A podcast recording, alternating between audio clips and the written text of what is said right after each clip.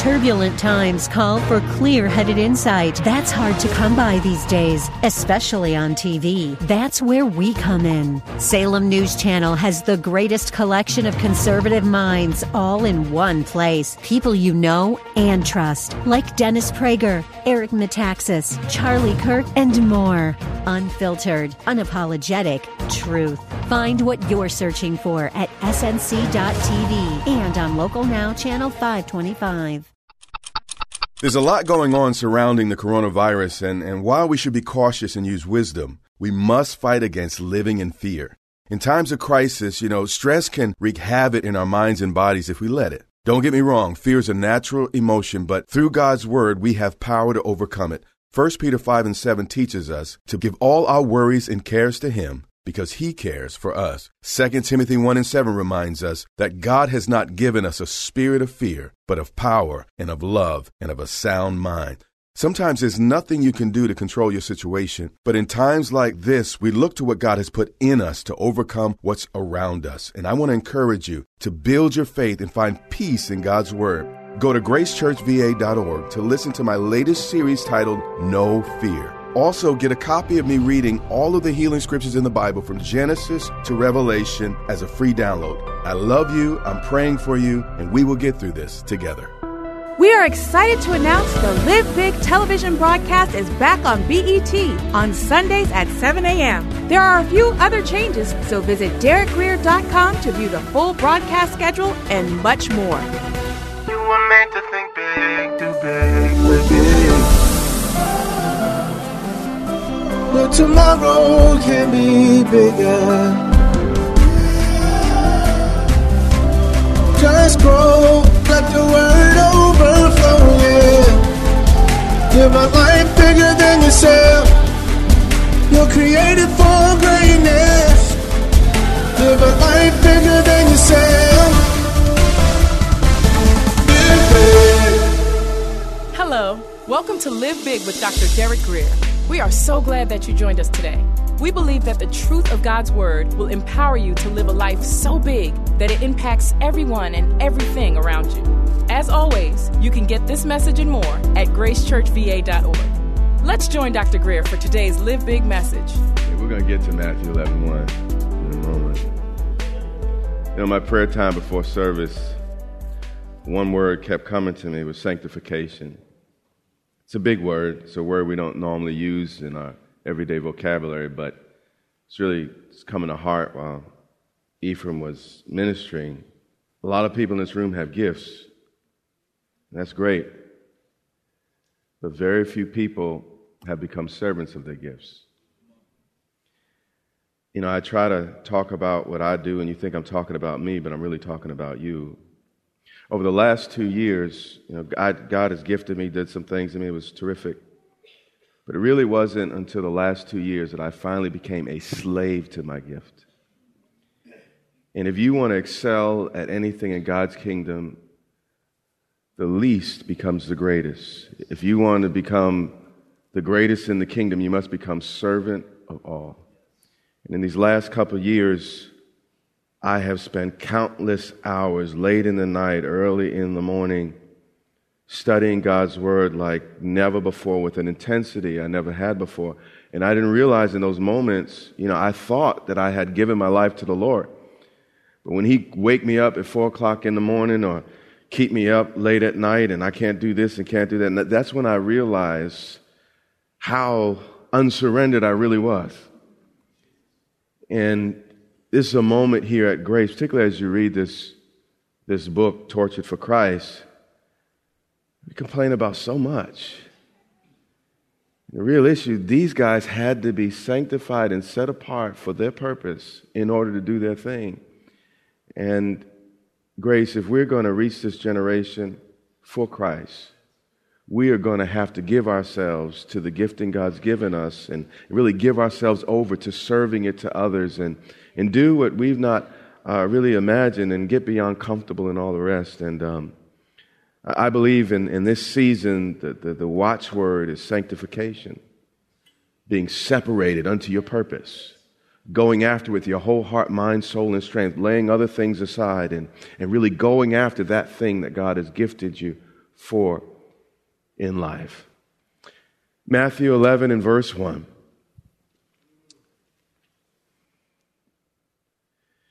When Jesus had finished instructing his 12 disciples, he went on from there to what? Teach and what? Preach in their cities.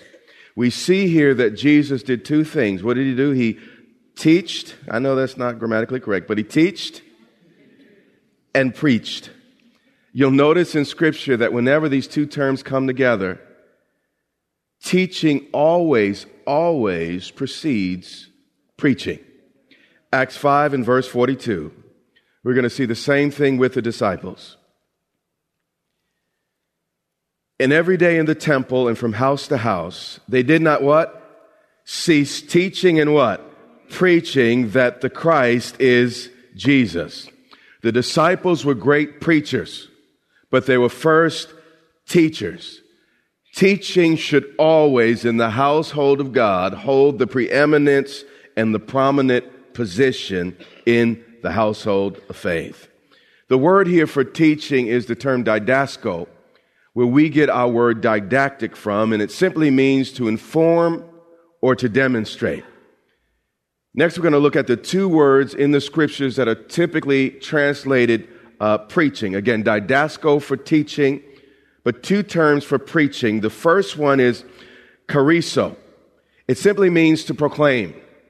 But the second word is where we get our term evangelism. It's evangelizo, which means to announce good news. Now, charizo focuses on the matter or the proclamation of the thing, but evangelizo focuses on the content of the proclamation.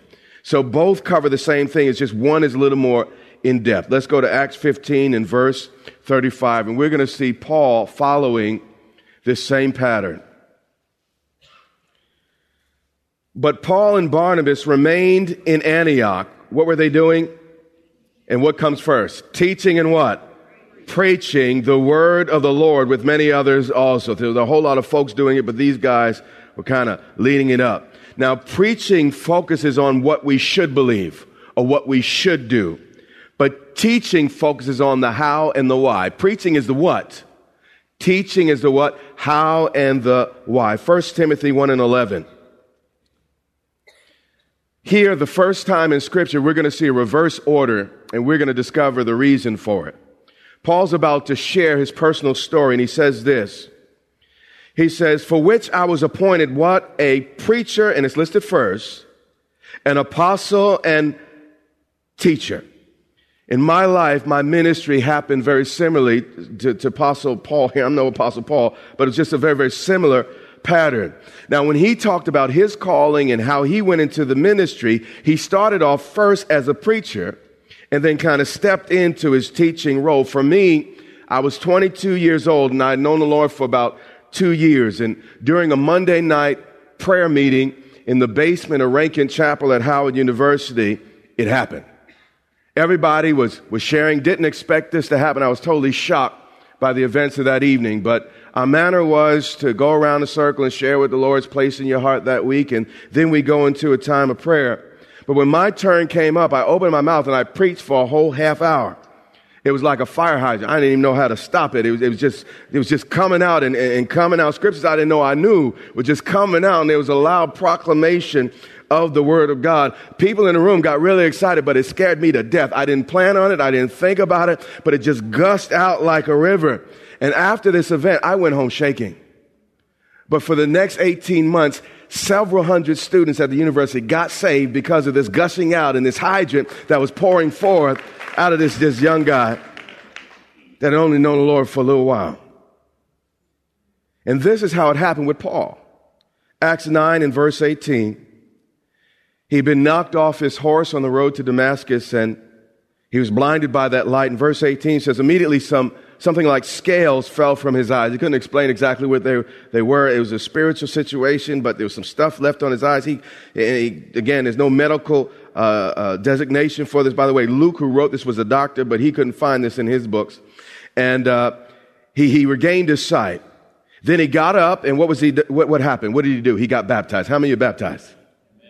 Amen. If you want to be a follower of Christ, you need to take the next step after accepting Jesus Christ as Savior. You need to enter into baptism, which is simply a ceremony recognizing that what happened to you is genuine. And it's kind of like a wedding, as I've said in the past. You love each other before the wedding, but the wedding is the actual public ceremony where you say before all, you know what, we've forsaken all others, you know, you and me, et cetera, et cetera. And the baptism was the same way in the ancient world. And taking food, he was what? Strengthened. For some days, he was with the disciples at Damascus. So it was just a short time. He hung out with the disciples, changed his company. He wasn't running around with the same leaders of the law that he was involved with before. But watch this, verse 20. And what? Immediately. God gave me 2 years. But with Paul, it happened immediately. Immediately, what did he do? He proclaimed. The term here is chariso, which means preach. He go into the synagogues, talk about Jesus is Christ. What? That was his attitude. And he make a proclamation. There wasn't a whole lot of teaching. And preaching has a what to it. It's a declaration. There's a strength to it. And it's not really trying to appeal to your mind. It's trying to reach your heart and move you in a certain direction. So he would go into the synagogue, not again trying to put his pinky in people's ear. He'd go in there proclaiming, and they'd often try to kill him and all the rest. But this was his ministry, and this is what he did. Immediately he preached Jesus in the synagogue, saying he is what? The Son of God. Again, teaching is reaching the mind, but preaching is more about impacting the will and moving the heart. Both things are important, but we must keep them in proper order. It's not fair to you for me to preach, pray always. You must always pray, but not to take the time to teach you how to pray. It becomes a frustration if I'm saying you got to pray, and then start singing praying, and then we pray, and we would just pray, and man, you're like, yeah, I want to pray, but you don't know how to do it. It would be mean. So God says, teach the people, then preach to the people. You hear what I'm saying? So teaching and preaching are very, very important. And the reason last week I emphasized teaching is, again, because we often in the church get the cart before the horse. We do a whole bunch of preaching, very little teaching. So again, you know, people want to pray, but they don't know how to pray. They want to get out of financial mess, but they don't know how to get out of financial mess. You understand? They want their marriages to work, but they don't know how. They want to be men, but they don't know how to be men. No one taught them. They didn't have a daddy in their house either. You know what I'm saying?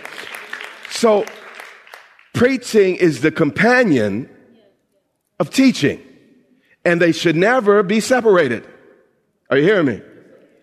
2 Timothy 4 and verse 1. Listen to what Paul says to Timothy. I charge you in the presence of God and of Christ Jesus. How many of you know that sounds strong? Who is the judge of the living and the dead, and by his appearing and his kingdom, I adjure you. And what Paul's saying, listen, Timothy, I love you and everything, but I'm not playing with you. You will one day stand before God and give an answer for your ministry. And he looks at, now it seems that Timothy was more of a teacher. But he looks at Timothy and he uses this word evangelizo. He says, preach the word. He said, Timothy, stop being so timid. Stop always explaining and get back to proclaiming, and leave it to me to help people figure it out after it's said. You hear what I'm saying? And then he said, Timothy, be ready in season. Timothy, when you feel like it, and out of season. Timothy, and when you don't feel like it. And then he says some things. He says, reprove, rebuke. If you never feel corrected while I'm standing behind this desk, you need to go find yourself a real church with a real pastor. There's not a lot of amens there, but y'all ought to amen that. That's Bible. He said, this preach will correct people. It will rebuke people. But then it says something very, very important. And exhort.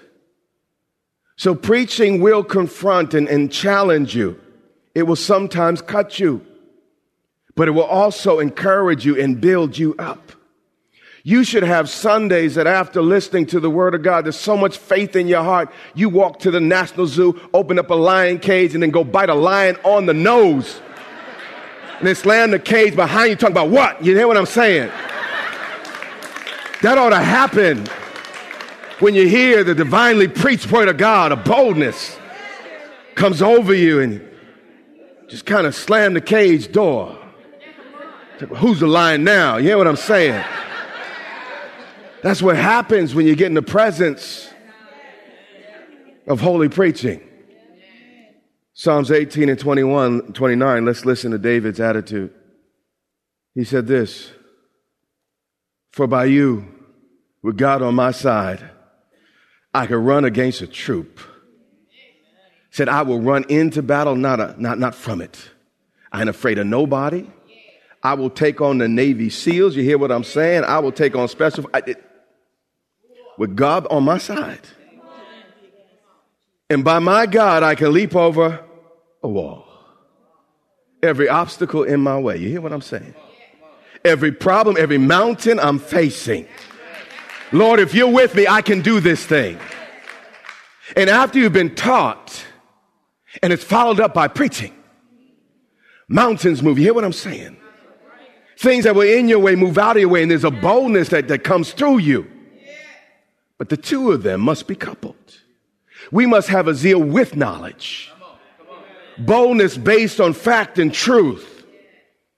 But when they're separated, that's when danger presents itself. 2 Timothy 4 and 3. Paul was trying to mentor this young guy, young pastor. He was probably in his early 40s. And Paul had seen the world, traveled the world, and he's in prison, by the way, at this point. And Paul says this, he says, "Son, the time is coming." Now, in the first century, this time was coming, but I've preached for 25 years, and I know it's not coming anymore. It's here, and it's right now. He said, "The time is coming when people will not endure sound teaching. A strange day would come when people in the church won't even hear Scripture. They won't even want to hear the Bible or what the Bible has to say. But having what? Itching ears." You know how you want to scratch after a mosquito bit you? But you know that if you scratch the itch, it's the worst thing you can do. And what he's saying in these last days, people are going to surround themselves by teachers and preachers that instead of giving life, they suck the very life out of you and then leave there talking about they had church. He said in the last days, there's going to be people with sick, twisted, and itching ears that will accumulate for themselves teachers to suit their own what? Passions. See, what he's saying is people will shop for pastors like they do a new suit or a new car. Instead of asking, "God, are you going to use this man to bring me closer to God? God, does this man even know you?" Are you hearing what I'm saying? Yo, the biggest question is, are my kids happy? Is this man going to tell me what I want to hear? Is this guy like the pastor I came from? He's saying in the last days, the concern is not going to be, does he have the mind of God? The concern is not going to be, did he hear from God before he opened his mouth? The question is not going to be, is he going in the direction that God told him or her to go? The question is going to be, does he make me feel comfortable? And people will gather around themselves, leaders such as this, and they will turn away from listening to truth, which is the Word of God. Today I'm watching on television leaders, some political and others in other realms, using the rhymes, rhythms, and cadences that came out of our holy history to move people against the clear teaching of Scripture. I've heard a politician sound like he preached a sermon against the Word of God. But people excited. People happy. Clapping.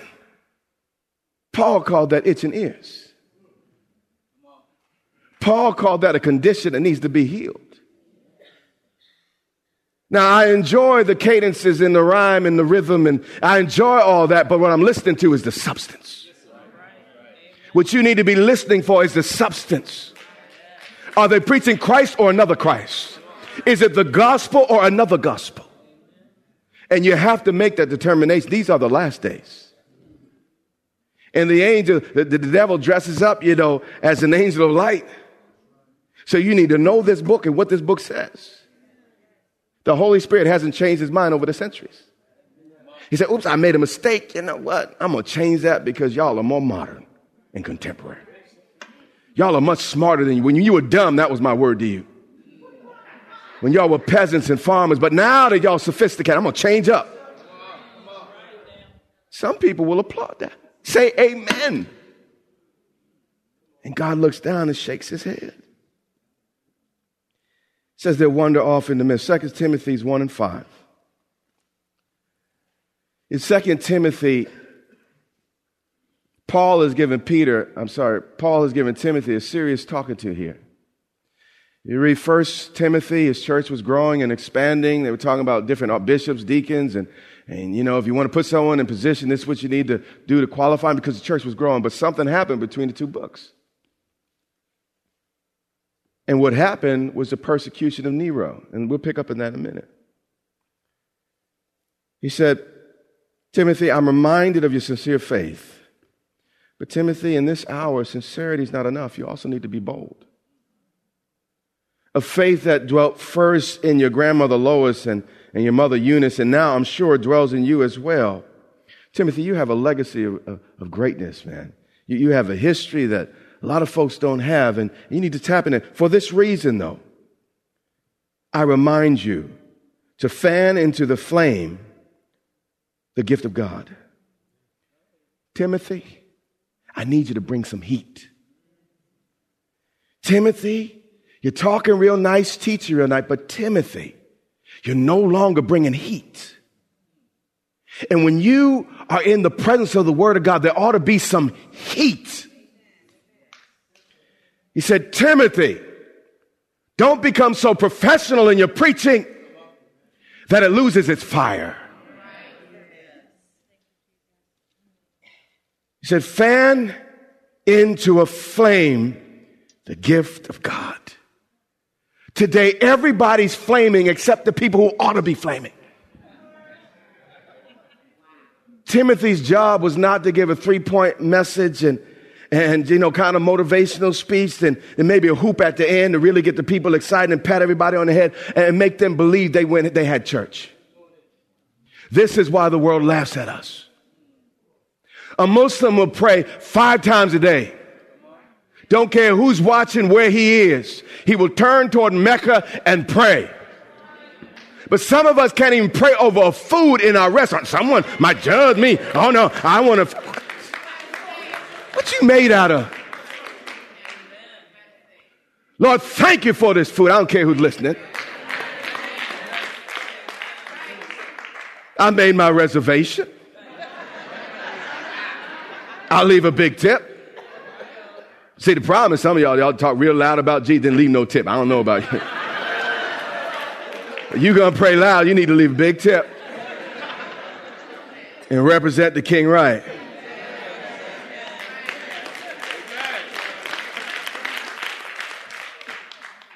Timothy, I know there's trouble and it's real. Listen, Rome, 3/4 of Rome had just been burned down. Nero pointed his fingers at the Christians. They were being put to death in the arenas and torches in his garden. And man, it was a bad time. And every time somebody knocked on his door, Timothy was thinking, are they coming for me? And that's why Paul had to say to Timothy, drink a little wine for your stomach. Say, I know you're upset. I know you got an upset indigestion problem. He was dealing with real crisis. They could really take, not just his alter ego. They would take him, his kid, and his wife to jail. You hear me? A lot of us get out and preach and teach with our alter ego, but it's not real. This was going to be real. He was going to go to real jail. You hear what I'm saying? They were going to put him into a real arena with real lions, with real bears, and real men with swords, and people are going to really make sport of him. This was real. He said, Timothy, I've been around for a while. And in moments like this, it's not time to turn it down. It's time to turn it up, boy. This has been Live Big with Dr. Derek Greer, the radio broadcast ministry of Grace Church in Dumfries, Virginia. It is our sincere prayer that you are blessed and empowered to live big. Listen to this message and much more from Dr. Greer for free at GraceChurchVA.org. We invite you to join Dr. Greer and the Grace Church family here in Dumfries, Virginia, not far from Quantico Marine Base. We would love to meet you and have you join us for worship, teaching, and fellowship every Sunday and Wednesday. Get directions, service times, and much more at GraceChurchVA.org. That's our time for today. Join us weekdays at this time for the teaching ministry of Dr. Derek Greer. And remember, until next time, live big.